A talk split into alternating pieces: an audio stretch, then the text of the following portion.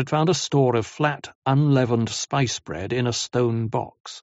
Stilgar had destroyed it, saying, Fremen would never leave good food behind them. Ghanima had suspected he was mistaken, but it hadn't been worth the argument, or the risk. Fremen were changing. Once they'd moved freely across the bled, drawn by natural needs, water, spice, trade. Animal activities had been their alarm clocks, but animals moved to strange new rhythms now, while most Fremen huddled close in their old cave warrens within the shadow of the northern shield wall. Spice hunters in the Tanzerouft were rare, and only Stilgar's band moved in the old ways. She trusted Stilgar and his fear of Alia. Irulan reinforced his arguments now, reverting to odd Bene Gesserit musings. But on faraway Salusa, Farad'n still lived. Some day there would have to be a reckoning. Ghanima looked up at the grey-silver morning sky, questing in her mind. Where was help to be found? Where was there someone to listen when she revealed what she saw happening all around them?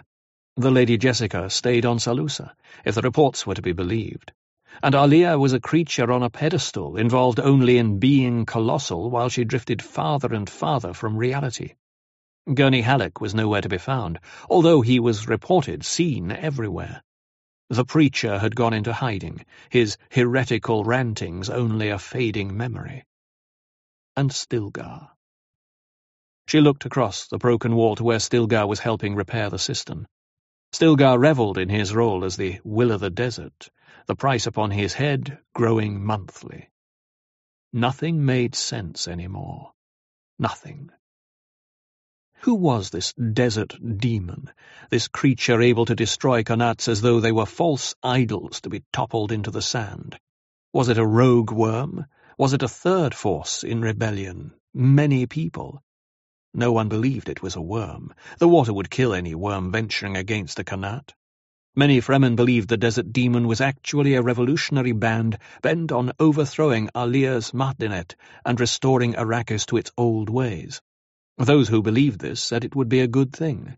Get rid of that greedy apostolic succession which did little else than uphold its own mediocrity. Get back to the true religion which Muad'Dib had espoused. A deep sigh shook Ghanima. Oh, Leto, she thought. I'm almost glad you didn't live to see these days. I'd join you myself, but I've a knife yet unblooded. Alia and Farad'n. Farad'n and Alia. The old Baron's her demon, and that can't be permitted. Harah came out of the Djedida, approaching Ghanima with a steady, sand-swallowing pace. Harah stopped in front of Ghanima, demanded, What do you alone out here? This is a strange place, Harah. We should leave. Stilgar waits to meet someone here. Oh? He didn't tell me that. Why should he tell you everything? Mako? Harah slapped the water pouch which bulged the front of Ghanima's robe. Are you a grown woman to be pregnant? I've been pregnant so many times there's no counting them, Ghanima said. Don't play those adult child games with me. Harah took a backward step at the venom in Ghanima's voice. You're a band of stupids, Ghanima said, waving her hand to encompass the Djedida and the activities of Stilgar and his people. I should never have come with you. You'd be dead by now if you hadn't. Perhaps, but you don't see what's right in front of your faces. Who is it that Stilgar waits to meet here? Buer Agarves. Ghanima stared at her. He is being brought here secretly by friends from Red Chasm Sietch, Harah explained. Alia's little plaything? He is being brought under blindfold. Does Stilgar believe that? Buer asked for the parley. He agreed to all of our terms. Why wasn't I told about this? Stilgar knew you would argue against it. Argue against? This is madness. Harah scowled. Don't forget that Buer is... He's family, Ghanima snapped. He's the grandson of Stilgar's cousin. I know and the Farad'n whose blood I'll draw one day is as close a relative to me. Do you think that'll stay my knife? We've had a distrans. No one follows his party. Ghanima spoke in a low voice. Nothing good will come of this, Harah. We should leave at once. Have you read an omen? Harah asked. That dead worm we saw, was that? Stuff that into your womb and give birth to it elsewhere, Ghanima raged. I don't like this meeting nor this place. Isn't that enough? I'll tell Stilgar what you— I'll tell him myself. Ghanima strode past Harah, who made the sign of the worm horns at her back to ward off evil. But Stilgar only laughed at Ghanima's fears and ordered her to look for sand trout as though she were one of the children. She fled into one of the Djedida's abandoned houses and crouched in a corner to nurse her anger. The emotion passed quickly, though. She felt the stirring of the inner lives and remembered someone saying, If we can immobilize them, things will go as we plan. What an odd thought! But she couldn't recall who'd said those words. Muad'Dib was disinherited, and he spoke for the disinherited of all time. He cried out against that profound injustice which alienates the individual from that which he was taught to believe, from that which seemed to come to him as a right. The Martinet, an analysis, by Harq al-Ada. Gurney Halleck sat on the butte at Shuloch with his balisette beside him on a spice-fibre rug. Below him the enclosed basin swarmed with workers planting crops. The sand ramp up which the cast-out had lured worms on a spice trail had been blocked off with a new qanat. Plantings moved down the slope to hold it. It was almost time for the noon meal, and Halleck had been on the butte for more than an hour, seeking privacy in which to think. Humans did the labour below him, but everything he saw was the work of melange. Leto's personal estimate was that spice production would fall soon to a stabilized one-tenth of its peak in the Harkonnen years. Stockpiles throughout the Empire doubled in value at every new posting. 321 litres were said to have bought half of Novabrun's planet from the Metuli family. The cast-out worked like men driven by a devil, and perhaps they were. Before every meal they faced the Tanzerouft and prayed to Shai Hulud personified. That was how they saw Leto, and through their eyes Halleck saw a future where most of humankind shared that view. Halleck wasn't sure he liked the prospect. Leto had set the pattern when he'd brought Halleck and the preacher here in Halleck's stolen thopter. With his bare hands, Leto had breached the Shuloch Qanat, hurling large stones more than fifty metres. When the cast-out had tried to intervene, Leto had decapitated the first to reach him, using no more than a blurred sweep of his arm. He'd hurled others back into their companions and had laughed at their weapons. In a demon voice he'd roared at them, Fire will not touch me! Your knives will not harm me! I wear the skin of Shai Hulud. The cast-out had recognized him then, and recalled his escape, leaping from the butte directly to the desert. They'd prostrated themselves before him, and later had issued his orders. I bring you two guests. You will guard them and honor them. You will rebuild your qanat and begin planting an oasis garden. One day I'll make my home here. You will prepare my home. You will sell no more spice, but you will store every bit you collect. On and on he'd gone with his instructions, and the cast-out had heard every word, seeing him through fear-glazed eyes, through a terrifying awe. Here was Shai Hulud come up from the sand at last. There'd been no intimation of this metamorphosis when Leto had found Halleck with Gadian al-Fali in one of the small rebel sietches at Gare Ruden. With his blind companion, Leto had come up from the desert along the old spice route, travelling by worm through an area where worms were now a rarity. He'd spoken of several detours forced upon him by the presence of moisture in the sand, enough water to poison a worm. They'd arrived shortly after noon and had been brought into the stone-walled common room by guards. The memory haunted Halleck now. So this is the preacher, he'd said. Striding around the blind man, studying him, Halleck recalled the stories about him. No still-suit mask hid the old face in Sietch, and the features were there for memory to make its comparisons. Yes, the man did look like the old duke, for whom Leto had been named. Was it a chance likeness? You know the stories about this one? Halleck asked, speaking in an aside to Leto. That he's your father, come back from the desert? I've heard the stories. Halleck turned to examine the boy. Leto wore an odd stillsuit with rolled edges around his face and ears. A black robe covered it, and sand boots sheathed his feet. There was much to be explained about his presence here, how he'd managed to escape once more. Why do you bring the preacher here? Halleck asked. In Jacurutu they said he works for them. No more. I bring him because Alia wants him dead. So? You think this is a sanctuary? You are his sanctuary.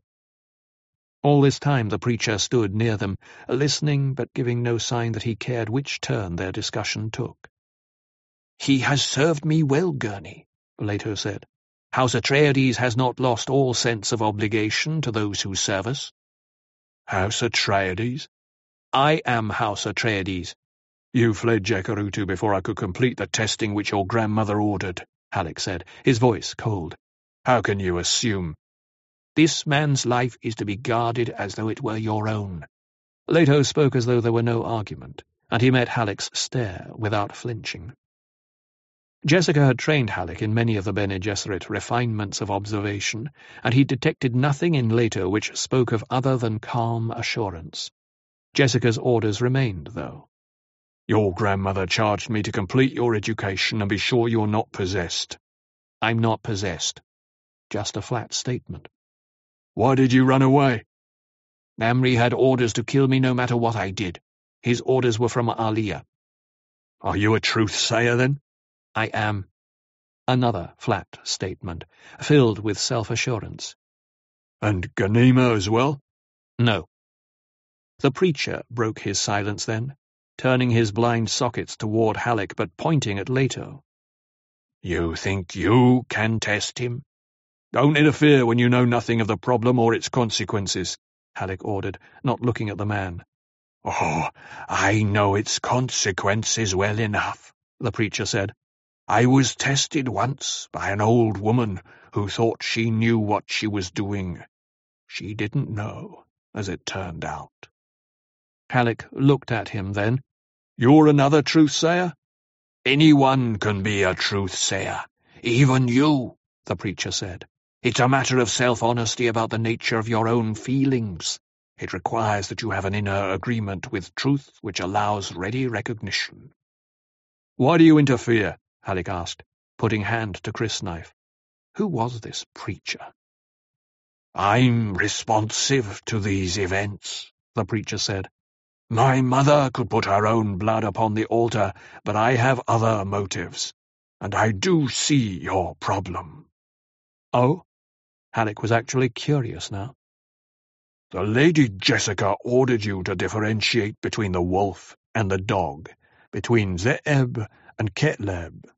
By her definition, a wolf is someone with power who misuses that power. However, between wolf and dog there is a dawn period when you cannot distinguish between them. That's close to the mark, Halleck said, noting how more and more people of the Sietch had entered the common room to listen. How do you know this? Because I know this planet. You don't understand? Think how it is. Beneath the surface there are rocks, dirt, sediment, sand. That's the planet's memory, the picture of its history. It's the same with humans. The dog remembers the wolf. Each universe revolves around a core of being, and outward from that core go all of the memories, right out to the surface. Very interesting, Halleck said. How does that help me carry out my orders? Review the picture of your history which is within you. Communicate as animals would communicate. Halleck shook his head. There was a compelling directness about this preacher, a quality which he'd recognized many times in the Atreides.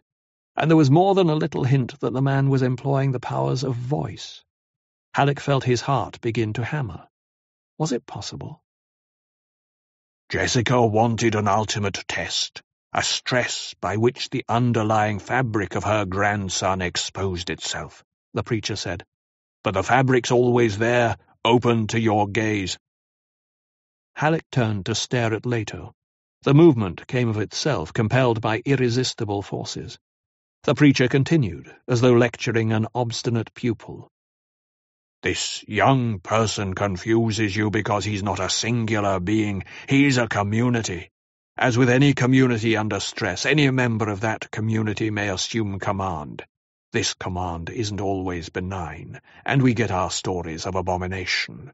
But you've already wounded this community enough, Gurney Halleck. Can't you see that the transformation already has taken place? This youth has achieved an inner cooperation which is enormously powerful, that cannot be subverted. Without eyes I see this. Once I opposed him, but now I do his bidding. He is the healer. Who are you? Halleck demanded. I'm no more than what you see. Don't look at me, look at this person you were ordered to teach and test. He has been formed by crisis. He survived a lethal environment. He is here. Who are you? Halleck insisted. I tell you only to look at this Atreides youth. He is the ultimate feedback upon which our species depends. He'll reinsert into the system the results of its past performance. No other human could know that past performance as he knows it, and you consider destroying such a one. I was ordered to test him, and I've not— But you have! Is he abomination? A weary laugh shook the preacher. You persist in Bene Gesserit nonsense how they create the myths by which men sleep. Are you Paul Atreides? Halleck asked. Paul Atreides is no more.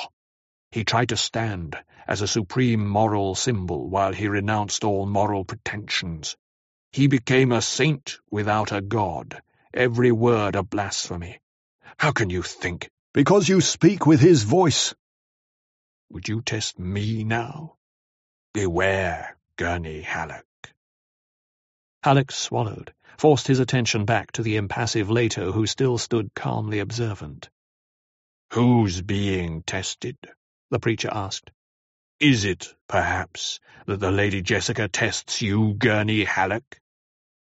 Halleck found this thought deeply disturbing, wondering why he let this preacher's words move him. But it was a deep thing in Atreides' servants to obey that autocratic mystique. Jessica, explaining this, had made it even more mysterious.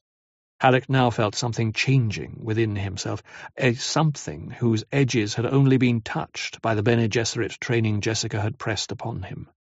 Inarticulate fury arose in him. He did not want to change. Which of you plays God, and to what end? The preacher asked. You cannot rely on reason alone to answer that question. Slowly, deliberately, Halleck raised his attention from Leto to the blind man. Jessica kept saying he should achieve the balance of Kyrites. Thou shalt, thou shalt not. She called it a discipline without words and phrases, no rules or arguments. It was the sharpened edge of his own internal truth, all engrossing. Something in the blind man's voice, his tone, his manner, ignited a fury which burned itself into blinding calmness within Halleck. "'Answer my question,' the preacher said. Halleck felt the words deepen his concentration upon this place, this one moment and its demands. His position in the universe was defined only by his concentration. No doubt remained in him. This was Paul Atreides, not dead, but returned. And this non-child, Leto. Halleck looked once more at Leto, really saw him. He saw the signs of stress around the eyes, the sense of balance in the stance, the passive mouth with its quirking sense of humour. Leto stood out from his background as though at the focus of a blinding light. He had achieved harmony simply by accepting it. "'Tell me, Paul,' Halleck said. "'Does your mother know?' The preacher sighed. To the sisterhood, all achieved harmony simply by accepting it. Tell me, Paul, Halleck said, does your mother know? The preacher sighed. To the sisterhood, all of it, I am dead. Do not try to revive me. Still not looking at him, Halleck asked, But why does she? She does what she must. She makes her own life, thinking she rules many lives. Thus we all play God. But you're alive, Halleck whispered, overcome now by his realization, turning at last to stare at this man, younger than himself, but so aged by the desert that he appeared to carry twice Halleck's years. What is that? Paul demanded. Alive? Halleck peered around them at the watching Fremen, their faces caught between doubt and awe. My mother never had to learn my lesson. It was Paul's voice. To be a god can ultimately become boring and degrading. There'd be reason enough for the invention of free will. A god might wish to escape into sleep and be alive only in the unconscious projections of his dream creatures. But you're alive, Halleck spoke louder now. Paul ignored the excitement in his old companion's voice, asked, Would you really have pitted this lad against his sister in the test, Mashhad? What deadly nonsense! Each would have said, no, kill me, let the other live. Where would such a test lead? What is it then to be alive, Gurney? That was not the test, Halleck protested. He did not like the way the Fremen pressed closer around them, studying Paul, ignoring Leto. But Leto intruded now. Look at the fabric, father. Yes, yes. Paul held his head high as though sniffing the air. It's Farad'n, then. How easy it is to follow our thoughts instead of our senses, Plato said. Halleck had been unable to follow this thought, and, about to ask, was interrupted by Leto's hand upon his arm. Don't ask, Gurney. You might return to suspecting that I'm abomination. No, let it happen, Gurney. If you try to force it, you'll only destroy yourself. But Halleck felt himself overcome by doubts. Jessica had warned him they can be very beguiling, these preborn. They have tricks you've never even dreamed. Halleck shook his head slowly. And Paul. Gods below, Paul alive and in league with this question mark he'd fathered. The Fremen around them could no longer be held back. They pressed between Halleck and Paul, between Leto and Paul, shoving the two to the background. The air was showered with hoarse questions. Are you Muad'Dib? Are you truly Muad'Dib? Is it true what he says? Tell us. You must think of me only as the preacher, Paul said, pushing against them. I cannot be Paul Atreides or Muad'Dib, never again. I'm not Chani's mate or emperor. Halleck, fearing what might happen if these frustrated questions found no logical answer, was about to act when Leto moved ahead of him. It was there Halleck first saw an element of the terrible change which had been wrought in Leto. A bull voice roared, Stand aside! And Leto moved forward, thrusting adult Fremen right and left, knocking them down, clubbing them with his hands, wrenching knives from their hands by grasping the blades. In less than a minute, those Fremen still standing were pressed back against the walls in silent consternation. Leto stood beside his father. When Shai Hulud speaks, you obey, Leto said. And when a few of the Fremen had started to argue, Leto had torn a corner of rock from the passage wall beside the room's exit and crumbled it in his bare hands, smiling all the while. I will tear your sietch down around your faces, he said. The desert demon, someone whispered. And your qanats, Leto agreed. I will rip them apart. We have not been here. Do you hear me? Heads shook from side to side in terrified submission. No one here has seen us, Leto said. One whisper from you, and I will return to drive you into the desert without water. Halleck saw hands being raised in the warding gesture, the sign of the worm.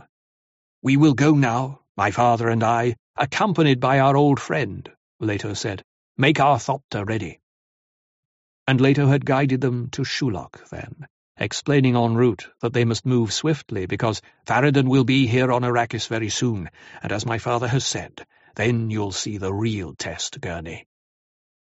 Looking down from the Shuloch butte, Halleck asked himself once more, as he asked every day, What test? What does he mean? But later was no longer in Shuloch and Paul refused to answer.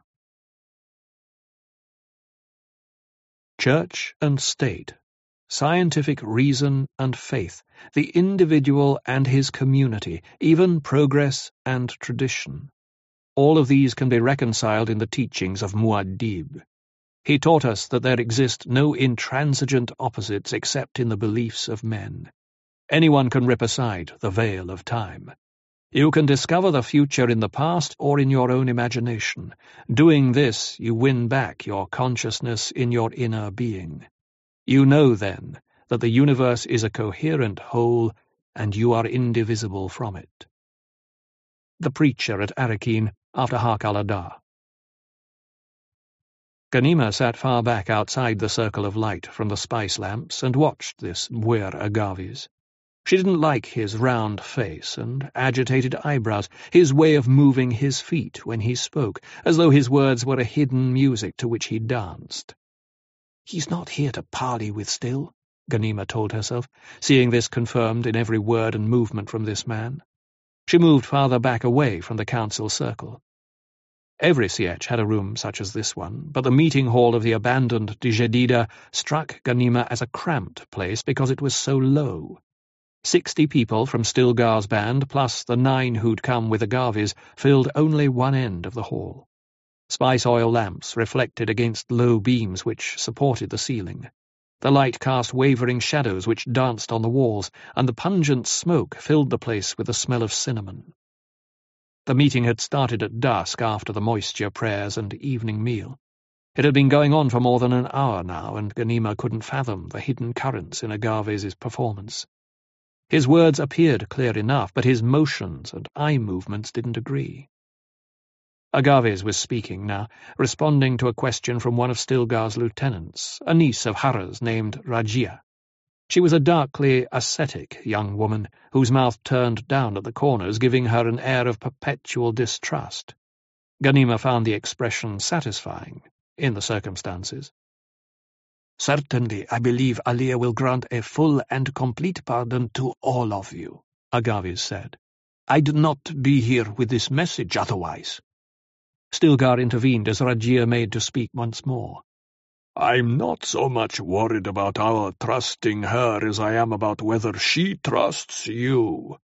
Stilgar's voice carried growling undertones. He was uncomfortable with this suggestion that he return to his old status. It doesn't matter whether she trusts me, Agarves said. To be candid about it, I don't believe she does. I've been too long searching for you without finding you, but I've always felt she didn't really want you captured. She was— She was the wife of the man I slew, Stilgar said. I grant you that he asked for it, might just as well have fallen on his own knife. But this new attitude smells of Agarves danced to his feet, anger plain on his face. She forgives you. How many times must I say it? She had the priests make a great show of asking divine guidance from... You've only raised another issue. It was Irulan, leaning forward past Rajia, blonde head set off against Rajia's darkness. She has convinced you, but she may have other plans. The priesthood has... But there are all of these stories, Irulan said that you're more than just a military adviser, that you're her— Enough! Agarves was beside himself with rage. His hand hovered near his knife. Warring emotions moved just below the surface of his skin, twisting his features. Believe what you will, but I cannot go on with that woman. She fouls me. She dirties everything she touches. I am used. I am soiled. But I have not lifted my knife against my kin. Now, no more. Ghanima, observing this, thought that at least was truth coming out of him. Surprisingly, Stilgar broke into laughter. Ah, cousin, he said, forgive me, but there's truth in anger. Then you agree? I've not said that. He raised a hand as Agarves threatened another outburst. It's not for my sake, Buer, but there are these others. He gestured around him. They are my responsibility. Let us consider for a moment what reparations Alia offers. Reparations? There's no word of reparations. Pardon, but no. Then what does she offer as surety of her word? Sietch Tabr and you as Naib, a full autonomy as a neutral. She understands now how— I'll not go back to her entourage, or provide her with fighting men, Stilgar warned. Is that understood? Ghanima could hear Stilgar beginning to weaken, and thought, No, Stil, no! No need for that, Agarves said. Alia wants only Ghanima returned to her, and the carrying out of the betrothal promise which she— So now it comes out, Stilgar said, his brows drawing down. Ghanima's the price of my pardon. Does she think me— She thinks you sensible, Agarves argued, resuming his seat. Gleefully, Ghanima thought, He won't do it. Save your breath. He won't do it. As she thought this, Ghanima heard a soft rustling behind and to her left. She started to turn, felt powerful hands grab her. A heavy rag reeking of sleep drugs covered her face before she could cry out. As consciousness faded, she felt herself being carried toward a door in the hall's darkest reaches, and she thought, I should have guessed. I should have been prepared. But the hands that held her were adult and strong. She could not squirm away from them. Ghanima's last sensory impressions were of cold air, a glimpse of stars, and a hooded face which looked down at her, then asked, She wasn't injured, was she?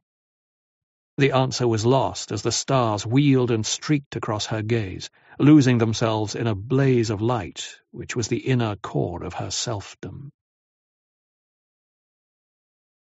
Muad'Dib gave us a particular kind of knowledge about prophetic insight, about the behaviour which surrounds such insight and its influence upon events which are seen to be online, that is, events which are set to occur in a related system which the prophet reveals and interprets.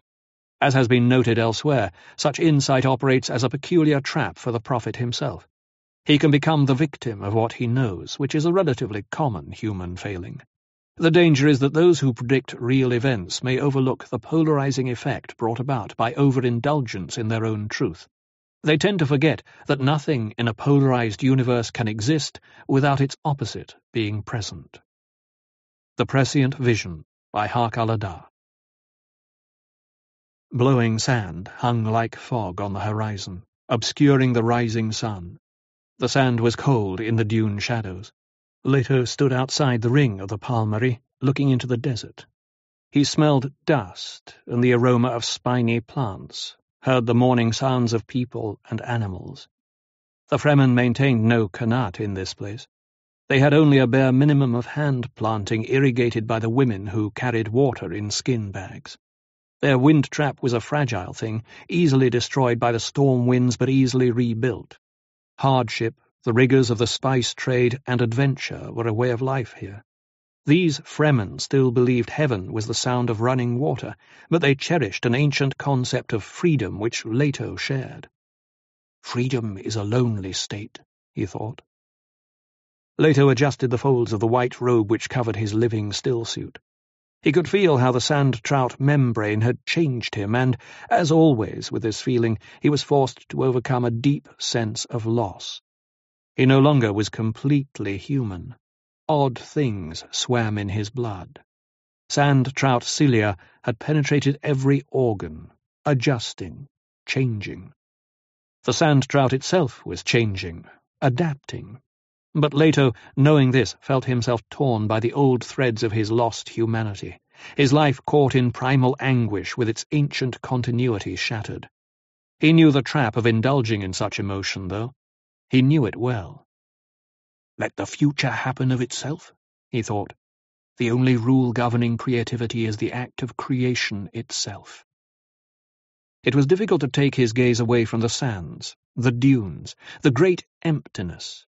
Here at the edge of the sand lay a few rocks, but they led the imagination outward into the winds, the dust, the sparse and lonely plants and animals, dune merging into dune, desert into desert.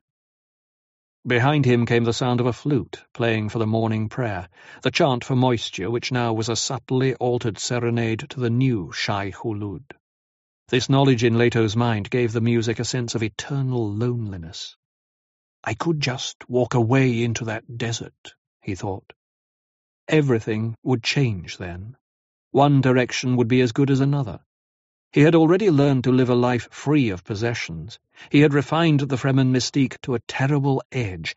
Everything he took with him was necessary, and that was all he took. But he carried nothing except the robe on his back, the Atreides hawk ring hidden in its folds, and the skin which was not his own. It would be easy to walk away from here. Movement high in the sky caught his attention. The splayed gap wingtips identified a vulture. The sight filled his chest with aching. Like the wild Fremen, vultures lived in this land because this was where they were born. They knew nothing better. The desert made them what they were. Another Fremen breed was coming up, in the wake of Muad'Dib and Alia, though. They were the reason he could not let himself walk away into the desert as his father had done. Leto recalled Idaho's words from the early days. These Fremen, they're magnificently alive. I've never met a greedy Fremen. There were plenty of greedy Fremen now. A wave of sadness passed over Leto. He was committed to a course which could change all of that, but at a terrible price, and the management of that course became increasingly difficult as they neared the vortex. Kralizek, the typhoon struggle lay ahead, but Kralizek or worse would be the price of a misstep. Voices sounded behind Leto, then the clear piping sound of a child speaking. Here he is! Leto turned. The preacher had come out of the palmary, led by a child. Why do I still think of him as the preacher? Leto wondered. The answer lay there on the clean tablet of Leto's mind. Because this is no longer Muad'Dib, no longer Paul Atreides. The desert had made him what he was. The desert and the jackals of Jacurutu with their overdoses of melange and their constant betrayals. The preacher was old before his time, old not despite the spice, but because of it. They said you wanted to see me now, the preacher said, speaking as his child guide stopped. Leto looked at the child of the Palmary, a person almost as tall as himself, with awe tempered by an avaricious curiosity. The young eyes glinted darkly above the child-sized stillsuit mask. Leto waved a hand. Leave us. For a moment there was rebellion in the child's shoulders. Then the awe and native Fremen respect for privacy took over. The child left them. You know Farad'n is here on Arrakis? Leto asked. Gurney told me when he flew me down last night. And the preacher thought, how coldly measured his words are. He's like I was in the old days. I face a difficult choice, Leto said. I thought you'd already made all the choices. We know that trap, father. The preacher cleared his throat. The tensions told him how near they were to the shattering crisis. Now Leto would not be relying on pure vision, but on vision management. You need my help? the preacher asked. Yes. I'm returning to Arrakeen, and I wish to go as your guide. To what end? Would you preach once more in Arrakeen? Perhaps. There are things I've not said to them. You will not come back to the desert, father. If I go with you? Yes. I'll do whatever you decide. Have you considered? With Farad'n there, your mother will be with him. Undoubtedly. Once more, the preacher cleared his throat. It was a betrayal of nervousness which Muad'Dib would never have permitted. This flesh had been too long away from the old regimen of self-discipline, his mind too often betrayed into madness by the Jacurutu. And the preacher thought that perhaps it wouldn't be wise to return to Arrakeen. You don't have to go back there with me, Leto said. But my sister is there, and I must return. You could go with Gurney. And you'd go to Arrakeen alone? Yes, I must meet Farad'n. I will go with you, the preacher sighed. And Leto sensed the touch of the old vision madness in the preacher's manner, wondered, has he been playing the prescience game? No, he'd never go that way again. He knew the trap of a partial commitment. The preacher's every word confirmed that he had handed over the visions to his son, knowing that everything in this universe had been anticipated. It was the old polarities which taunted the preacher now. He had fled from paradox into paradox. We'll be leaving in a few minutes, then, Leto said. Will you tell Gurney? Gurney's not going with us. I want Gurney to survive. The preacher opened himself to the tensions then. They were in the air around him, in the ground under his feet, a motile thing which focused onto the non-child who was his son. The blunt scream of his old visions waited in the preacher's throat. This cursed holiness! The sandy juice of his fears could not be avoided. He knew what faced them in Arrakeen. They would play a game once more, with terrifying and deadly forces which could never bring them peace. The child who refuses to travel in the father's harness, this is the symbol of man's most unique capability. I do not have to be what my father was. I do not have to obey my father's rules, or even believe everything he believed. It is my strength as a human that I can make my own choices of what to believe and what not to believe, of what to be and what not to be. Leto Atreides II, The Harq al-Ada Biography Pilgrim women were dancing to drum and flute in the temple plaza. No coverings on their heads, bangles at their necks, their dresses thin and revealing. Their long black hair was thrown straight out, then straggled across their faces as they whirled. Alia looked down at the scene from her temple eyrie, both attracted and repelled. It was mid-morning, the hour when the aroma of spice coffee began to waft across the plaza from the vendors beneath the shaded arches. Soon she would have to go out and greet Farad'n, present the formal gifts, and supervise his first meeting with Ghanima. It was all working out according to plan. Ghani would kill him, and, in the shattering aftermath, only one person would be prepared to pick up the pieces. The puppets danced when the strings were pulled. Stilgar had killed Agarves just as she'd hoped, and Agarves had led the kidnappers to the Djedida without knowing it, a secret signal transmitter hidden in the new boots she'd given him. Now Stilgar and Irulan waited in the temple dungeons. Perhaps they would die but there might be other uses for them. There was no harm in waiting. She noted that town Fremen were watching the pilgrim dancers below her, their eyes intense and unwavering. A basic sexual equality had come out of the desert to persist in Fremen town and city, but social differences between male and female already were making themselves felt. That, too, went according to plan. Divide and weaken, Alia could sense the subtle change in the way the two Fremen watched those off-planet women and their exotic dance. Let them watch. Let them fill their minds with ghafla. The louvers of Alia's window had been opened, and she could feel a sharp increase in the heat, which began about sunrise in this season and would peak in mid-afternoon.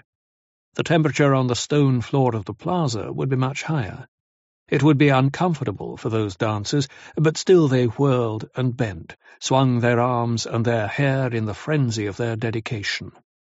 They had dedicated their dance to Alia, the womb of heaven. An aide had come to whisper this to Alia, sneering at the off-world women and their peculiar ways. The aide had explained that the women were from Ix, where remnants of the forbidden science and technology remained. Alia sniffed. Those women were as ignorant, as superstitious and backward as the desert Fremen, just as that sneering aide had said, trying to curry favour by reporting the dedication of the dance, and neither the aide nor the Ixians even knew that Ix was merely a number in a forgotten language. Laughing lightly to herself, Alia thought, Let them dance.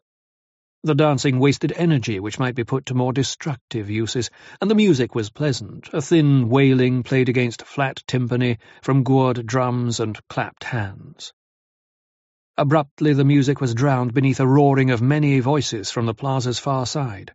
The dancers missed a step, recovered in a brief confusion, but they had lost their sensuous singleness and even their attention wandered to the far gate of the plaza, where a mob could be seen spreading onto the stones like water rushing through the opened valve of a qanat. Alia stared at that oncoming wave. She heard words now, and one above all others. Preacher! Preacher!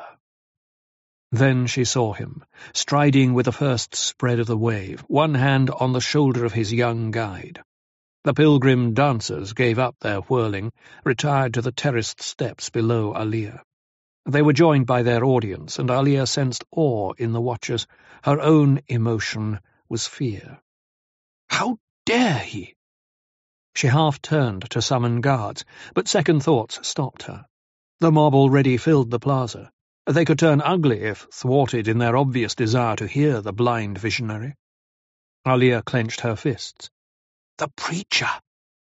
Why was Paul doing this? To half the population he was a desert madman, and therefore sacred. Others whispered in the bazaars and shops that it must be Muad'Dib. Why else did the Mahdinate let him speak such angry heresy? Alia could see refugees among the mob, remnants from the abandoned sietches, their robes in tatters. That would be a dangerous place down there, a place where mistakes could be made. Mistress? The voice came from behind Alia. She turned, saw Zia standing in the arched doorway to the outer chamber. Armed house guards were close behind her. Yes, Zia? My lady, Farad'n is out here requesting audience. Here? In my chambers? Yes, my lady. Is he alone? Two bodyguards and the Lady Jessica.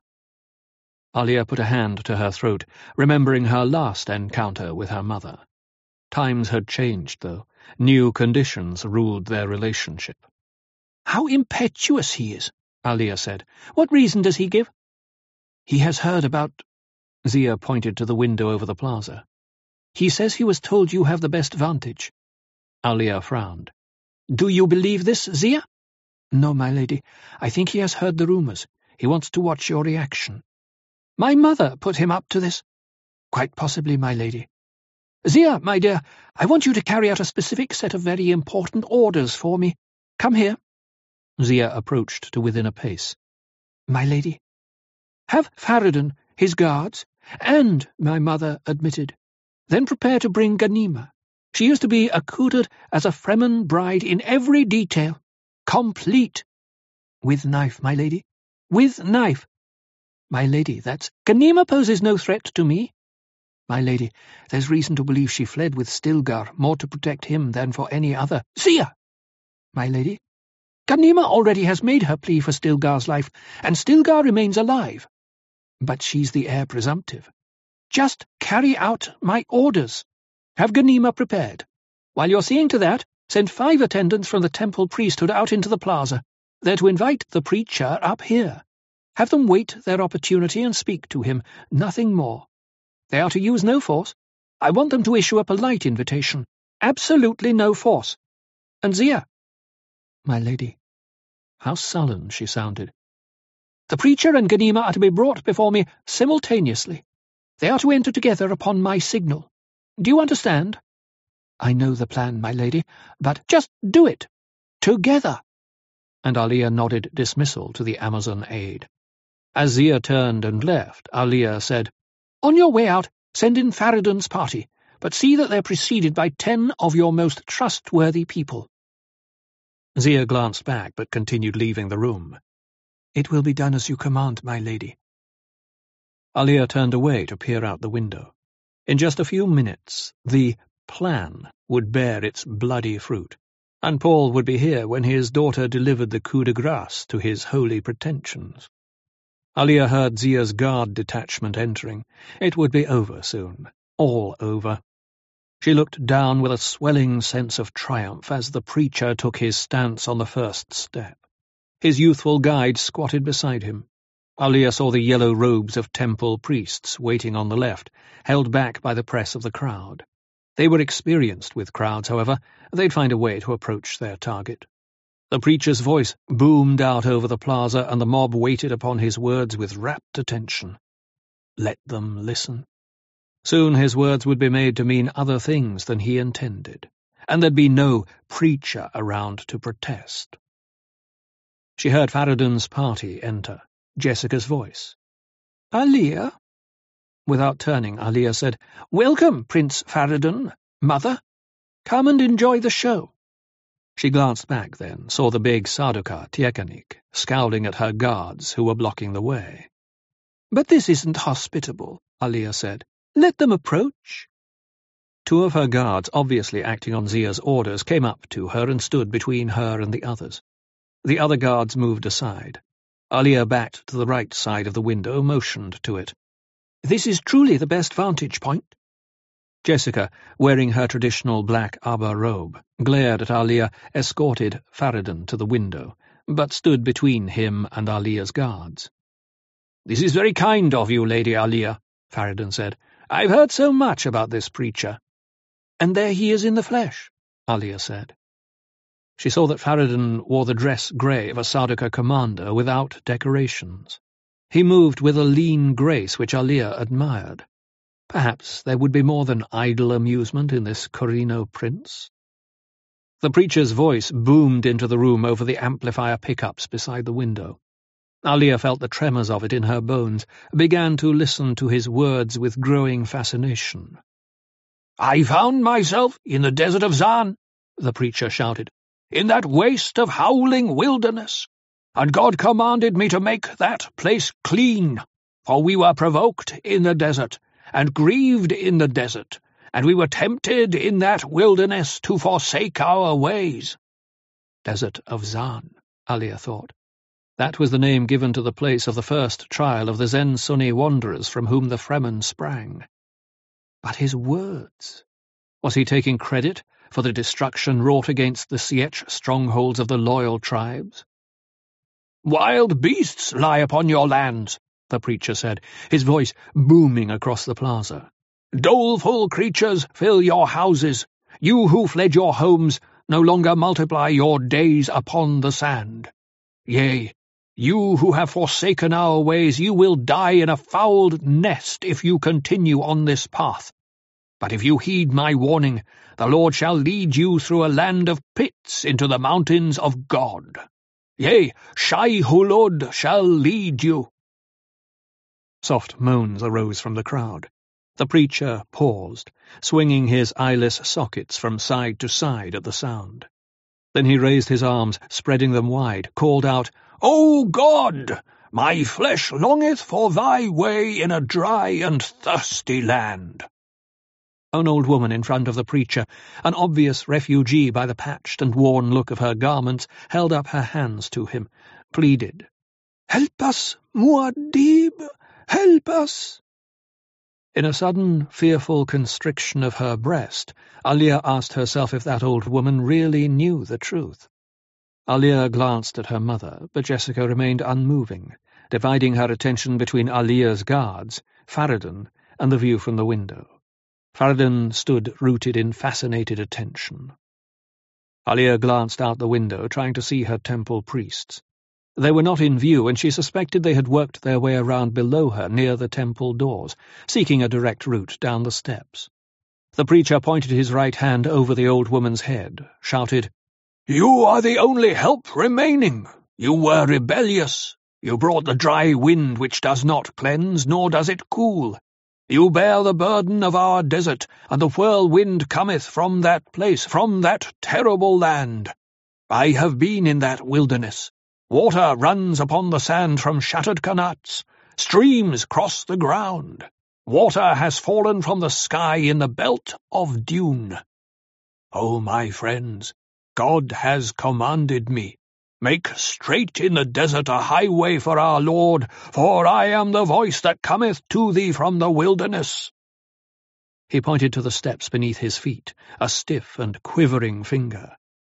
This is no lost Djedida, which is no more inhabited forever. Here have we eaten the bread of heaven, and here the noise of strangers drives us from our homes.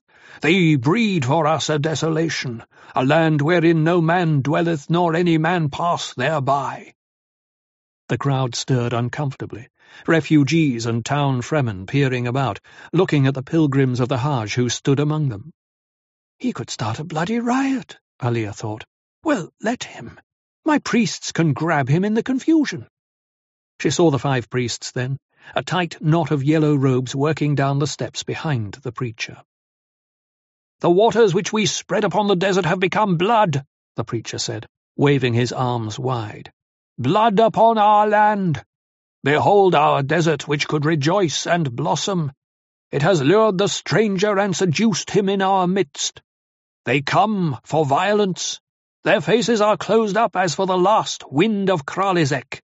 They gather the captivity of the sand.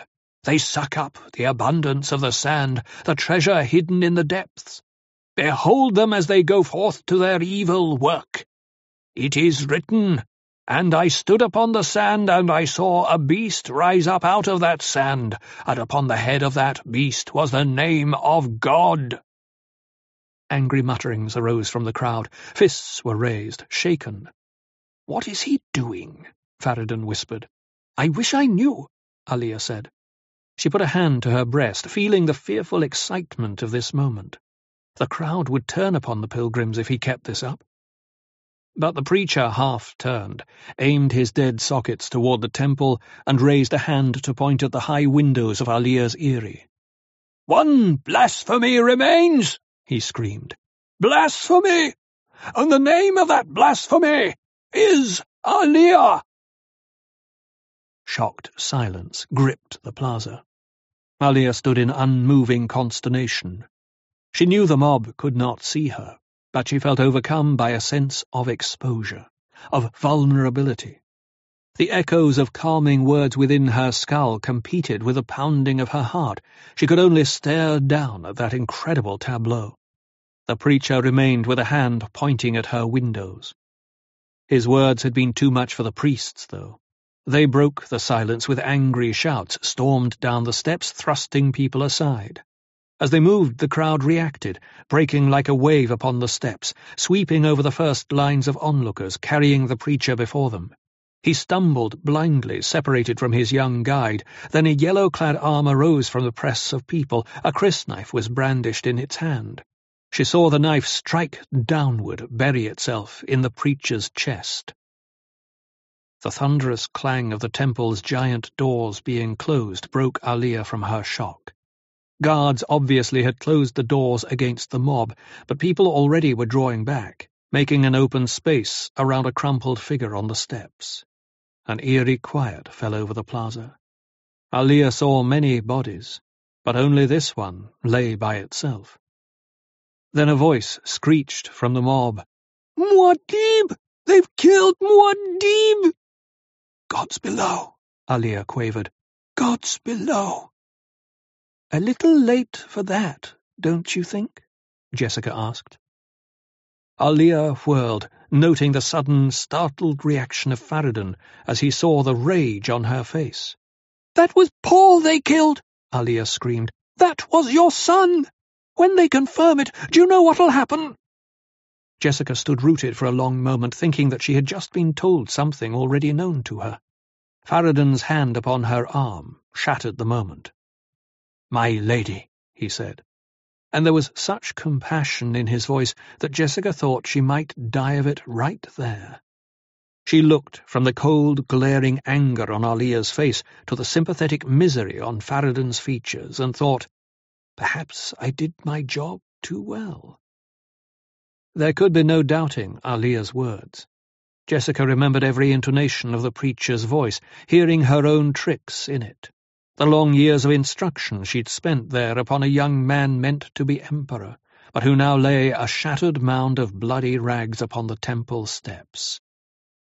Ghafla blinded me, Jessica thought. Alia gestured to one of her aides, called, Bring Ghanima now. Jessica forced herself into recognizing these words. Ghanima? Why Ghanima now? The aide had turned toward the outer door, motioning it for it to be unbarred. But before a word could be uttered, the door bulged. Hinges popped.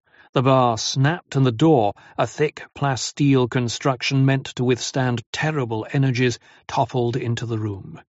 Guards leaped to avoid it, drawing their weapons. Jessica and Farad'n's bodyguards closed in around the Corrino prince. But the opening revealed only two children. Ghanima on the left, clad in her black betrothal robe, and Leto on the right, the grey slickness of a still suit beneath a desert-stained white robe. Alia stared from the fallen door to the children, found she was trembling uncontrollably. "The family here to greet us," Leto said. "Grandmother." He nodded to Jessica, shifted his attention to the Corrino prince. "And this must be Prince Farad'n. Welcome to Arrakis, Prince." Ghanima's eyes appeared empty. She held her right hand on a ceremonial crysknife at her waist, and she appeared to be trying to escape from Leto's grip on her arm. Leto shook her arm, and her whole body shook with it. Behold me, family, Leto said. I am Ari, the line of the Atreides. And here... Again he shook Ghanima's arm with that powerful ease which set her whole body jerking. Here is Aria, the Atreides lioness. We come to set you onto Secher Nbiw, the golden path. Ghanima, absorbing the trigger words Secher Nbiw, felt the locked-away consciousness flow into her head. It flowed with a linear nicety, the inner awareness of her mother hovering there behind it, a guardian at a gate. And Ghanima knew in that instant that she had conquered the clamorous past. She possessed a gate through which she could peer when she needed that past. The months of self-hypnotic suppression had built for her a safe place from which to manage her own flesh. She started to turn toward Leto with a need to explain this when she became aware of where she stood and with whom. Leto released her arm. "Did our plan work?" Ghanima whispered. "Well enough," Leto said. Recovering from her shock, Alia shouted at a clump of guards on her left. "Seize them!"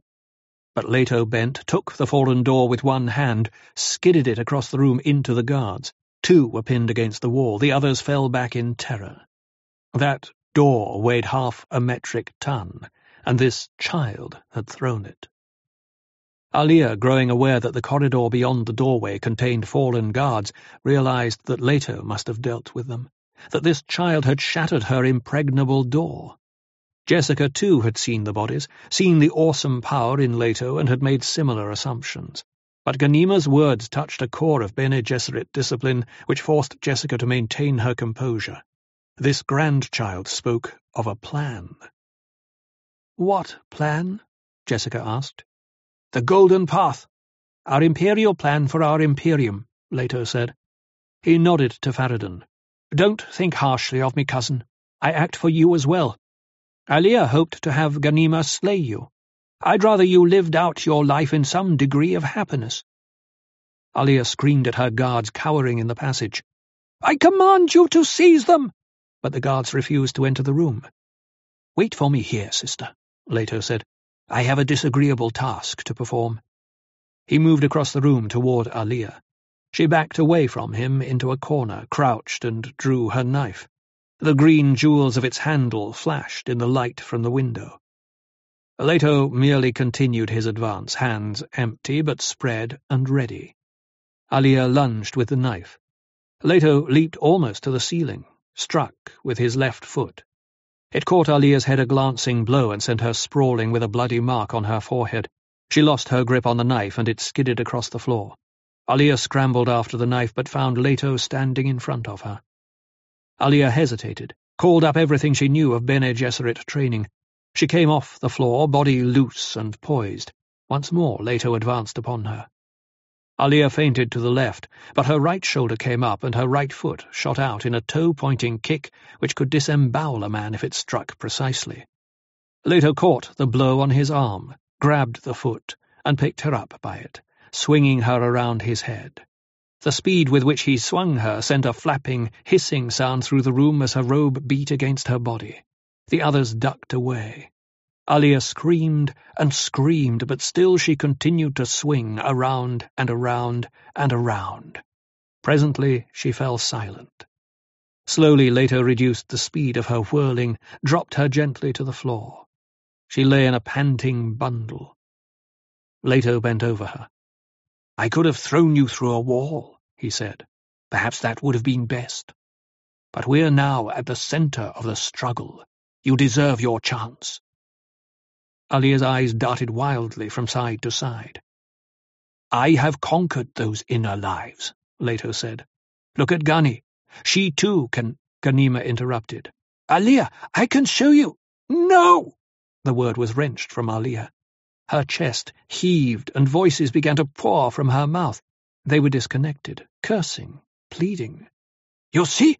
Why didn't you listen? And then, Why are you doing this? What's happening? And another voice, Stop them! Make them stop!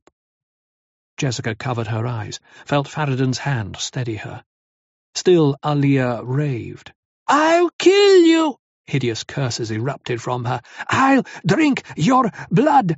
The sounds of many languages began to pour from her, all jumbled and confused. The huddled guards in the outer passage made the sign of the worm, then held clenched fists beside their ears. She was possessed. Leto stood, shaking his head. He stepped to the window and with three swift blows shattered the supposedly unbreakable crystal-reinforced glass from its frame. A sly look came over Alia's face. Jessica heard something like her own voice come from that twisting mouth, a parody of Bene Gesserit control. "All of you, stay where you are!" Jessica, lowering her hands, found them damp with tears. Alia rolled to her knees, lurched to her feet. "Don't you know who I am?" she demanded. It was her old voice, the sweet and lilting voice of the youthful Alia who was no more. "Why are you all looking at me that way?" She turned pleading eyes to Jessica. "Mother, make them stop it!" Jessica could only shake her head from side to side, consumed by ultimate horror. All of the old Bene Gesserit warnings were true. She looked at Leto and Gani standing side by side near Alia. What did those warnings mean for these poor twins? Grandmother, Leto said, and there was pleading in his voice. Must we have a trial of possession? Who are you to speak of trial? Alia asked, and her voice was that of a querulous man, an autocratic and sensual man far gone in self-indulgence. Both Leto and Ghanima recognized the voice, the old Baron Harkonnen. Ghanima heard the same voice begin to echo in her own head, but the inner gate closed and she sensed her mother standing there. Jessica remained silent. Then the decision is mine, Leto said, and the choice is yours, Alia. Trial of possession, or... He nodded toward the open window. Who are you to give me a choice? Alia demanded, and it was still the voice of the old Baron. Demon! Ghanima screamed. Let her make her own choice. Mother, Alia pleaded in her little girl tones. Mother, what are they doing? What do you want me to do? Help me. Help yourself, Leto ordered, and for just an instant he saw the shattered presence of his aunt in her eyes, a glaring hopelessness which peered out at him and was gone. But her body moved, a stick-like thrusting walk. She wavered, stumbled, veered from her path, but returned to it, nearer and nearer the open window. Now the voice of the old Baron raged from her lips. Stop! Stop it, I say! I command you! Stop it! Feel this! Alia clutched her head, stumbled closer to the window. She had the sill against her thighs then, but the voice still raved. Don't do this! Stop it and I'll help you. I have a plan. Listen to me. Stop it, I say. Wait! But Alia pulled her hands away from her head, clutched the broken casement. In one jerking motion she pulled herself over the sill and was gone. Not even a screech came from her as she fell. In the room they heard the crowd shout, the sodden thump as Alia struck the steps far below. Leto looked at Jessica. We told you to pity her.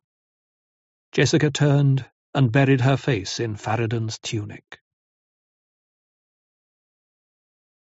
The assumption that a whole system can be made to work better through an assault on its conscious elements betrays a dangerous ignorance. This has often been the ignorant approach of those who call themselves scientists and technologists. The Butlerian Jihad by Harq al-Ada He runs at night, cousin, Ghanima said. He runs. Have you seen him run? No, Farad'n said. He waited with Ghanima outside the small audience hall of the keep, where Leto had called them to attend. Tyekanik stood at one side, uncomfortable with the Lady Jessica, who appeared withdrawn, as though her mind lived in another place. It was hardly an hour past the morning meal, but already many things had been set moving, a summons to the guild, messages to CHOAM and the Landsraad. Farad'n found it difficult to understand these Atreides. The Lady Jessica had warned him, but still the reality of them puzzled him. They still talked of the betrothal, although most political reasons for it seemed to have dissolved. Leto would assume the throne, there appeared little doubt of that. His odd, living skin would have to be removed, of course, but in time. He runs to tire himself, Ghanima said. He's Kralizek embodied. No wind ever ran as he runs. He's a blur atop the dunes. I've seen him. He runs and runs and when he has exhausted himself at last, he returns and rests his head in my lap. Ask our mother within to find a way for me to die, he pleads. Farad'n stared at her. In the week since the riot in the plaza, the keep had moved to strange rhythms, mysterious comings and goings. Stories of bitter fighting beyond the shield wall came to him through Tyekanik, whose military advice had been asked. I don't understand you, Farad'n said. Find a way for him to die? He asked me to prepare you, Ghanima said. Not for the first time she was struck by the curious innocence of this Corrino prince. Was that Jessica's doing, or something born in him? For what? He's no longer human, Ghanima said. Yesterday you asked when he was going to remove the living skin. Never. It's part of him now, and he's part of it. Leto estimates he has perhaps four thousand years before metamorphosis destroys him. Farad'n tried to swallow in a dry throat. You see why he runs? Ghanima asked. But if he'll live so long and be so... Because the memory of being human is so rich in him. Think of all those lives, cousin. No, you can't imagine what that is, because you've no experience of it. But I know. I can imagine his pain. He gives more than anyone ever gave before. Our father walked into the desert trying to escape it. Alia became abomination in fear of it. Our grandmother has only the blurred infancy of this condition, yet must use every Bene Gesserit wile to live with it, which is what Reverend Mother training amounts to anyway. But Leto, he's all alone, never to be duplicated. Farad'n felt stunned by her words emperor for four thousand years? Jessica knows, Ghanima said, looking across at her grandmother. He told her last night. He called himself the first truly long-range planner in human history. What does he plan? The Golden Path. He'll explain it to you later. And he has a role for me in this plan? As my mate, Ghanima said. He's taking over the Sisterhood's breeding program. I'm sure my grandmother told you about the Bene Gesserit dream for a male reverend with extraordinary powers. He's... You mean we're just to be... Not just. She took his arm, squeezed it with a warm familiarity. He'll have many very responsible tasks for both of us. When we're not producing children, that is. Well, you're a little young yet, Farad'n said, disengaging his arm. Don't ever make that mistake again, she said. There was ice in her tone. Jessica came up to them with Tyekanik. Tyek tells me the fighting has spread off-planet, Jessica said. The central temple on Biarik is under siege. Farad'n thought her oddly calm in this statement. He'd reviewed the reports with Tyekanik during the night. A wildfire of rebellion was spreading through the Empire. It would be put down, of course, but Leto would have a sorry empire to restore. Here's Stilgar now, Ghanima said. They've been waiting for him. And once more she took Farad'n's arm. The old Fremen Naib had entered by the far door, escorted by two former Death Commando companions from the desert days. All were dressed in formal black robes with white piping and yellow headbands for mourning. They approached with steady strides, but Stilgar kept his attention on Jessica. He stopped in front of her, nodded warily. You still worry about the death of Duncan Idaho, Jessica said. She didn't like this caution in her old friend. Reverend Mother, he said. So it's going to be that way, Jessica thought. All formal and according to the Fremen code, with blood difficult to expunge. She said, By our view, you but played a part which Duncan assigned you. Not the first time a man has given his life for the Atreides. Why do they do it still? You've been ready for it more than once. Why? Is it that you know how much the Atreides give in return? I'm happy you seek no excuse for revenge, he said. But there are matters I must discuss with your grandson. These matters may separate us from you forever. You mean Tabr will not pay him homage? Ghanima asked. I mean I reserve my judgment. He looked coldly at Ghanima. I don't like what my Fremen have become, he growled. We will go back to the old ways, without you if necessary. For a time, perhaps, Ghanima said. But the desert is dying still. What'll you do when there are no more worms, no more desert? I don't believe it. Within one hundred years, Ghanima said, there'll be fewer than fifty worms, and those will be sick ones kept in a carefully managed reservation. Their spice will be for the Spacing Guild only, and the price. She shook her head. I've seen Leto's figures. He's been all over the planet. He knows. Is this another trick to keep the Fremen as your vassals? When were you ever my vassal? Ghanima asked. Stilgar scowled. No matter what he said or did, these twins always made it his fault. Last night he told me about this golden path, Stilgar blurted. I don't like it. That's odd, Ghanima said, glancing at her grandmother. Most of the Empire will welcome it. Destruction of us all, Stilgar muttered. But everyone longs for the Golden Age, Ghanima said. Isn't that so, grandmother? Everyone, Jessica agreed. They long for the Pharaonic Empire which Leto will give them, Ghanima said. They long for a rich peace with abundant harvests, plentiful trade, a levelling of all except the Golden Ruler. It'll be the death of the Fremen, Stilgar protested. How can you say that? Will we not need soldiers and brave men to remove the occasional dissatisfaction? Why, Stil, you and Tyek's brave companions will be hard-pressed to do the job. Stilgar looked at the Sardaukar officer, and a strange light of understanding passed between them. And later we'll control the spice, Jessica reminded them. He'll control it absolutely, Ghanima said. Farad'n, listening with a new awareness which Jessica had taught him, heard a set piece, a prepared performance between Ghanima and her grandmother. Peace will endure, and endure, and endure, Ghanima said. Memory of war will all but vanish. Leto will lead humankind through that garden for at least four thousand years. Tyekanik glanced questioningly at Farad'n, cleared his throat. Yes, Tyek, Farad'n said. I'd speak privately with you, my prince. Farad'n smiled knowing the question in Tyekanik's military mind, knowing that at least two others present also recognized this question. I'll not sell the Sardaukar, Farad'n said. No need, Ghanima said. Do you listen to this child? Tyekanik demanded. He was outraged. The old Naib there understood the problems being raised by all this plotting, but nobody else knew a damned thing about the situation. Ghanima smiled grimly, said, Tell him, Farad'n. Farad'n sighed. It was easy to forget the strangeness of this child who was not a child.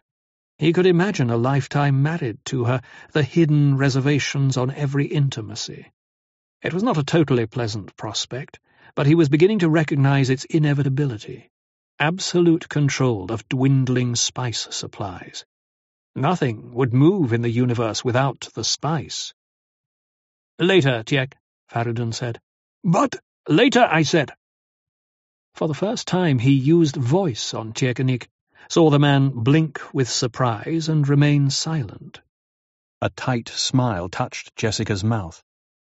He talks of peace and death in the same breath, Stilgar muttered. Golden Age. Ghanima said, He'll lead humans through the cult of death into the free air of exuberant life. He speaks of death because that's necessary still. It's a tension by which the living know they're alive. When his empire falls, oh yes, it'll fall. You think this is Kralizek now, but Kralizek is yet to come. And when it comes, humans will have renewed their memory of what it's like to be alive. The memory will persist as long as there's a single human living. We'll go through the crucible once more still, and we'll come out of it. We always arise from our own ashes. Always. Farad'n hearing her words, understood now what she'd meant in telling him about Leto running. He'll not be human. Stilgar was not yet convinced.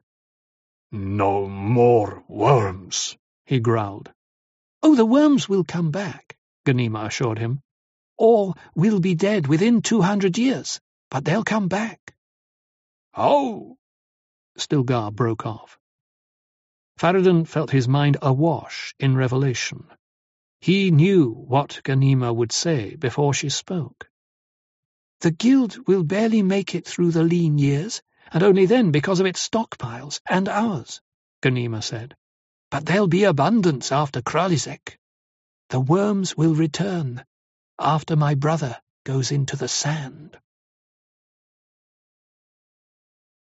As with so many other religions, Muad'Dib's golden elixir of life degenerated into external wizardry. Its mystical signs became mere symbols for deeper psychological processes, and those processes, of course, ran wild.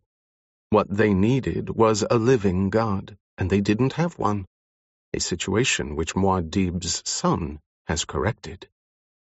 Saying attributed to Lu Tung-pin. Lu, the guest of the cavern. Leto sat on the lion throne to accept the homage of the tribes. Ghanima stood beside him one step down. The ceremony in the great hall went on for hours. Tribe after Fremen tribe passed before him through their delegates and their naibs. Each group bore gifts fitting for a god of terrifying powers, a god of vengeance who promised them peace. He'd cowed them into submission the previous week, performing for the assembled Arifa of all the tribes. The judges had seen him walk through a pit of fire, emerging unscathed, to demonstrate that his skin bore no marks by asking them to study him closely. He'd ordered them to strike him with knives, and the impenetrable skin had sealed his face while they struck at him to no avail. Acids ran off him with only the lightest mist of smoke. He'd eaten their poisons and laughed at them. At the end he'd summoned a worm and stood facing them at its mouth. He'd moved from that to the landing field at Arrakeen, where he'd brazenly toppled a Guild frigate by lifting one of its landing fins. The Arifa had reported all of this with fearful awe, and now the tribal delegates had come to seal their submission. The vaulted space of the great hall with its acoustical dampening systems tended to absorb sharp noises, but a constant rustling of moving feet insinuated itself upon the senses, riding on dust and the flint odours brought in from the open. Jessica, who'd refused to attend, watched from a high spy hole behind the throne. Her attention was caught by Farad'n and the realization that both she and Farad'n had been outmaneuvered. Of course, Leto and Ghanima had anticipated the sisterhood. The twins could consult within themselves a host of Bene Gesserits greater than all now living in the Empire. She was particularly bitter at the way the sisterhood's mythology had trapped Alia. Fear built on fear. The habits of generations had imprinted the fate of abomination upon her. Alia had known no hope. Of course she'd succumbed. Her fate made the accomplishment of Leto and Ghanima even more difficult to face. Not one way out of the trap, but two. Ghanima's victory over the inner lives and her insistence that Alia deserved only pity were the bitterest things of all. Hypnotic suppression under stress linked to the wooing of a benign ancestor had saved Ghanima. They might have saved Alia, but without hope, nothing had been attempted until it was too late. Alia's water had been poured upon the sand. Jessica sighed, shifted her attention to Leto on the throne. A giant canopic jar containing the water of Muad'Dib occupied a place of honour at his right elbow. He'd boasted to Jessica that his father within laughed at this gesture even while admiring it. That jar and the boasting had firmed her resolve not to participate in this ritual. As long as she lived, she knew she could never accept Paul speaking through Leto's mouth. She rejoiced that House Atreides had survived, but the things that might have been were beyond bearing. Farad'n sat cross-legged beside the jar of Muad'Dib's water. It was the position of the royal scribe, an honour newly conferred and newly accepted. Farad'n felt that he was adjusting nicely to these new realities, although Tyekanik still raged and promised dire consequences. Tyekanik and Stilgar had formed a partnership of distrust, which seemed to amuse Leto. In the hours of the homage ceremony, Farad'n had gone from awe to boredom to awe. They were an endless stream of humanity, these peerless fighting men. Their loyalty renewed to the Atreides on the throne could not be questioned. They stood in submissive terror before him, completely daunted by what the Arifa had reported. At last it drew to a close. The final Naib stood before Leto, Stilgar in the rear-guard position of honour. Instead of panniers heavy with spice, fire jewels, or any of the other costly gifts which lay in mounds around the throne, Stilgar bore a headband of braided spice fibre. The Atreides hawk had been worked in gold and green into its design. Ghanima recognized it and shot a sidewise glance at Leto. Stilgar placed the headband on the second step below the throne, bowed low. I give you the headband worn by your sister when I took her into the desert to protect her, he said. Leto suppressed a smile. I know you've fallen on hard times, Stilgar, Leto said. Is there something here you would have in return? He gestured at the piles of costly gifts. No, my lord. I accept your gift, then, Leto said. He rocked forward, brought up the hem of Ghanima's robe, ripped a thin strip from it. In return, I give you this bit of Ghanima's robe, the robe she wore when she was stolen from your desert camp, forcing me to save her. Stilgar accepted the cloth in a trembling hand. Do you mock me, my lord? Mock you? By my name, Stilgar, never would I mock you. I have given you a gift without price. I command you to carry it always next to your heart, as a reminder that all humans are prone to error, and all leaders are human. A thin chuckle escaped Stilgar. What a naib you would have made. What a naib I am! Naib of naibs! Never forget that. As you say, my lord. Stilgar swallowed, remembering the report of his Arifa and he thought, Once I thought of slaying him. Now it's too late. His glance fell on the jar, a graceful, opaque gold capped with green. That is water of my tribe. And mine, Leto said. I command you to read the inscription upon its side. Read it aloud that all may hear it. Stilgar cast a questioning glance at Ghanima, but she returned it with a lift of her chin a cold response which sent a chill through him. Were these Atreides imps bent on holding him to answer for his impetuosity and his mistakes? Read it, Leto said, pointing. Slowly Stilgar mounted the steps, bent to look at the jar. Presently he read aloud. This water is the ultimate essence, a source of outward streaming creativity. Though motionless, this water is the means of all movement. What does it mean, my lord? Stilgar whispered. He felt awed by the words, touched within himself in a place he could not understand. The body of Muad'Dib is a dry shell like that abandoned by an insect, Leto said.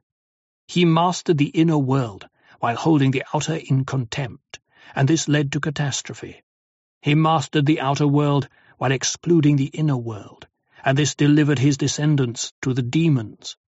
The golden elixir will vanish from Dune, yet Muad'Dib's seed goes on, and his water moves our universe. Stilgar bowed his head. Mystical things always left him in turmoil.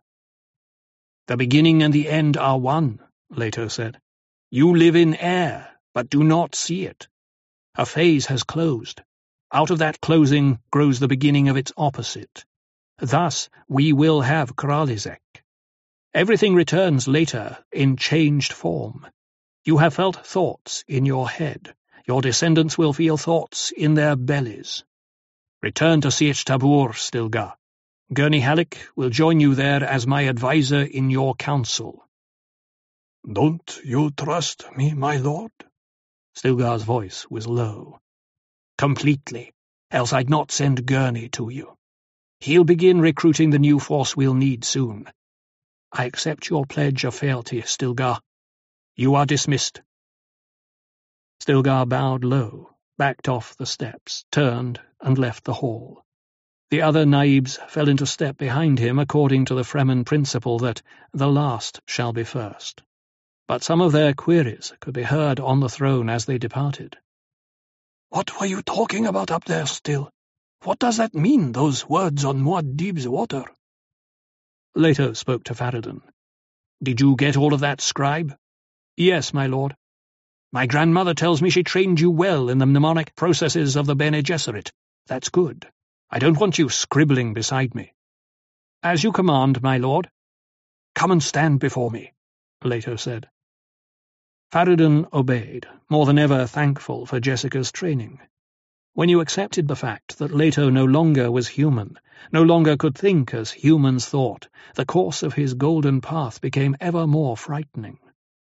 Leto looked up at Farad'n. The guards stood well back out of earshot. Only the councillors of the inner presence remained on the floor of the great hall, and they stood in subservient groups well beyond the first step. Ghanima had moved closer to rest an arm on the back of the throne. "'You've not yet agreed to give me your Sardaukar,' Leto said. "'But you will.'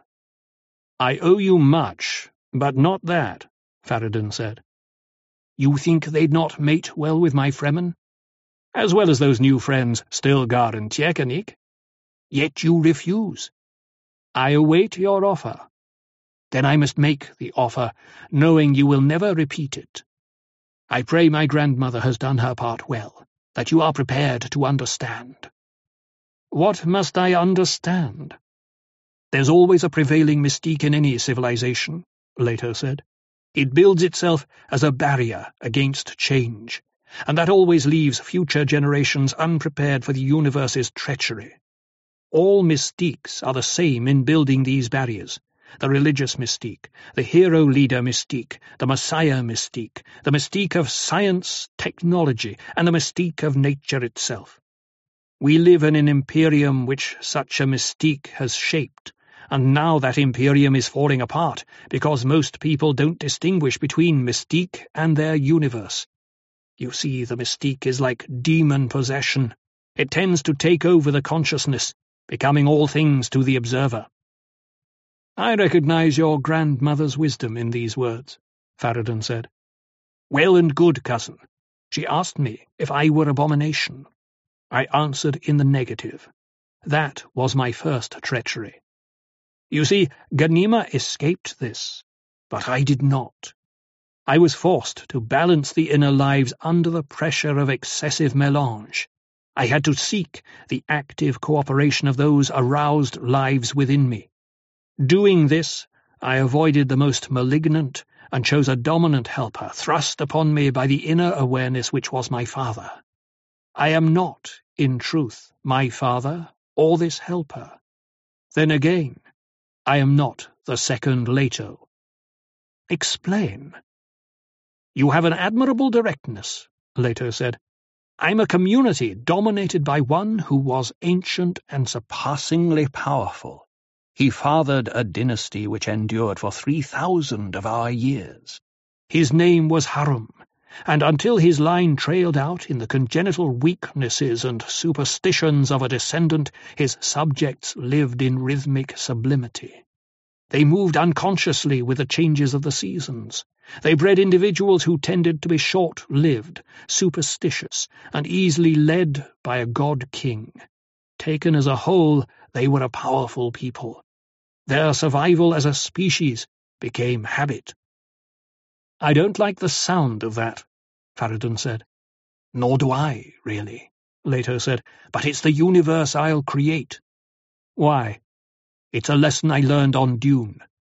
We kept the presence of death a dominant spectre among the living here. By that presence the dead changed the living. The people of such a society sink down into their bellies, but when the time comes for the opposite, when they arise, they are great and beautiful. That doesn't answer my question, Farad'n protested. You don't trust me, cousin, nor does your own grandmother. And with good reason, Leto said, but she acquiesces because she must. Bene Gesserits are pragmatists in the end. I share their view of our universe, you know. You wear the marks of that universe. You retain the habits of rule, cataloguing all around you in terms of their possible threat or value. I agreed to be your scribe. It amused you and flattered your real talent, which is that of historian. You've a definite genius for reading the present in terms of the past. You've anticipated me on several occasions. I don't like your veiled insinuations, Farad'n said. Good. You come from infinite ambition to your present lowered estate. Didn't my grandmother warn you about infinity? It attracts us like a floodlight in the night, blinding us to the excesses it can inflict upon the finite. Bene Gesserit aphorisms, Farad'n protested. But much more precise, Leto said. The Bene Gesserit believed they could predict the course of evolution, but they overlooked their own changes in the course of that evolution. They assumed they would stand still while their breeding plan evolved. I have no such reflexive blindness. Look carefully at me, Farad'n, for I am no longer human.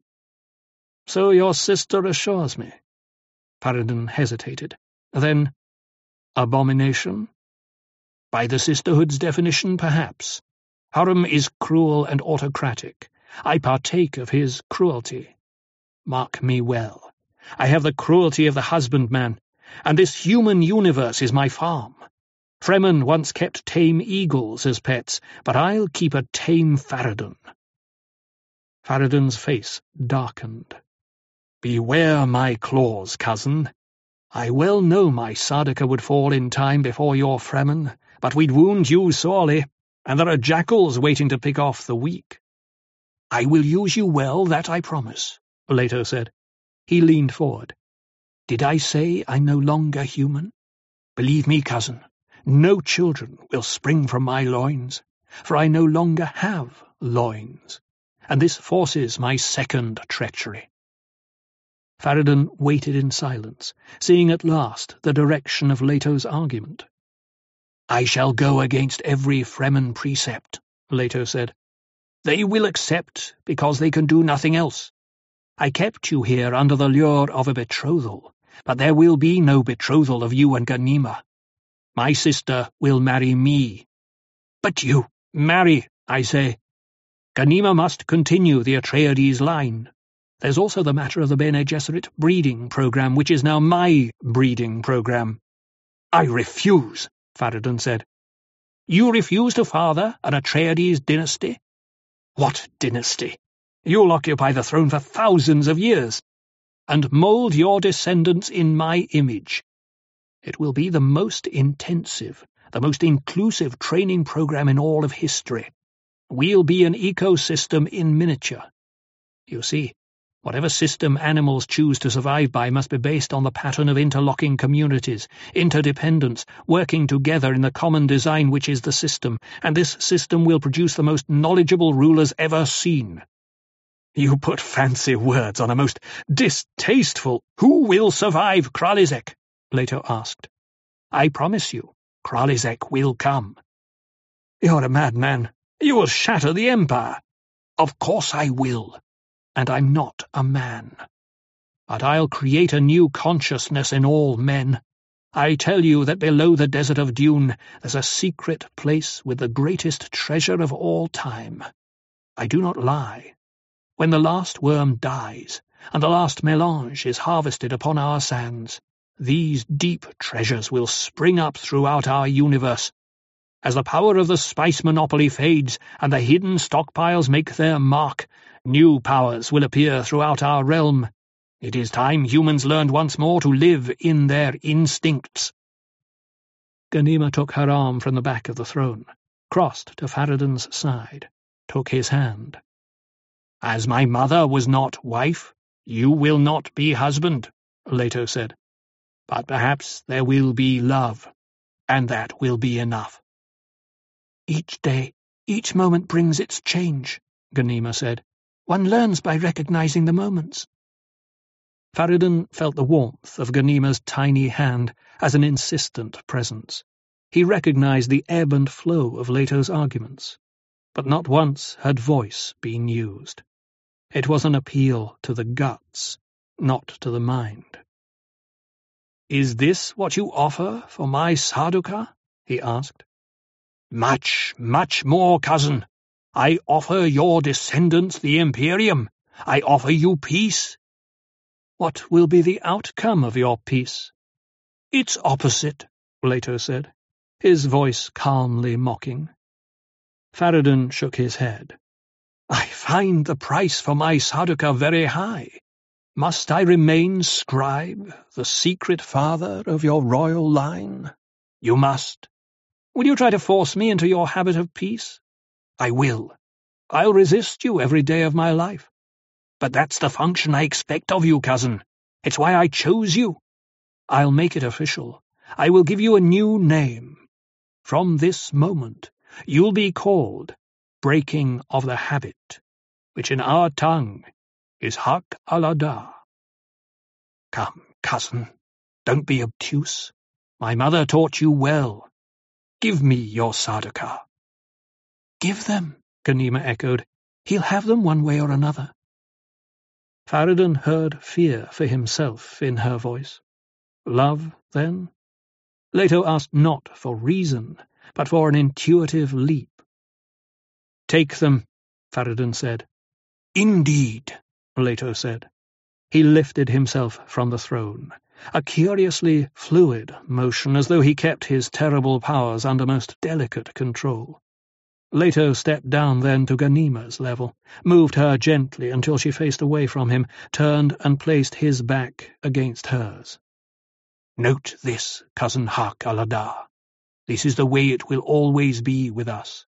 We'll stand thus when we are married, back to back, each looking outward from the other to protect the one thing which we have always been. He turned looked mockingly at Farad'n, lowered his voice. Remember that, cousin, when you're face to face with my Ghanima.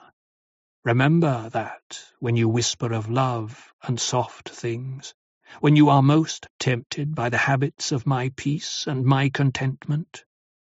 Your back will remain exposed.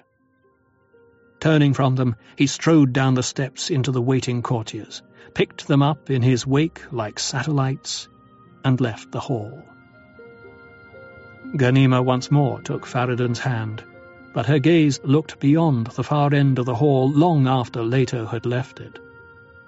One of us had to accept the agony, she said, and he was always the stronger.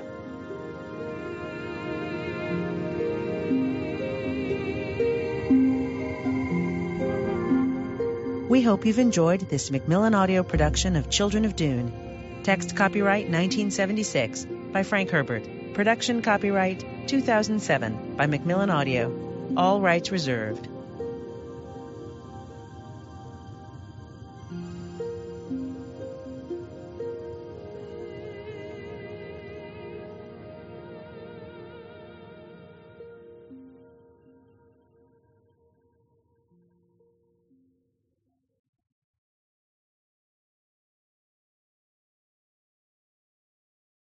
Audible hopes you have enjoyed this program.